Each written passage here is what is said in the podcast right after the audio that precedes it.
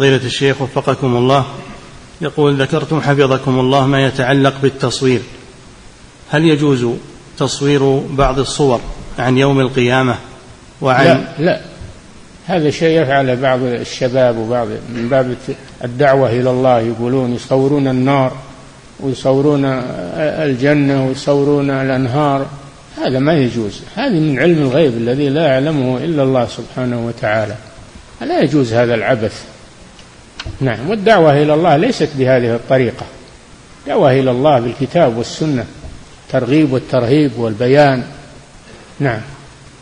حفرون قبر يقولون هذا للدعوة إلى الله والتذكير. ذكروا بالقرآن يا أخي ذكر بالقرآن من يخاف وعيد. اللي ما يتذكر بالقرآن ما هم تذكر بحفرة تحفره له. هذا من التكلف الذي ما أنزل الله به من سلطان. نعم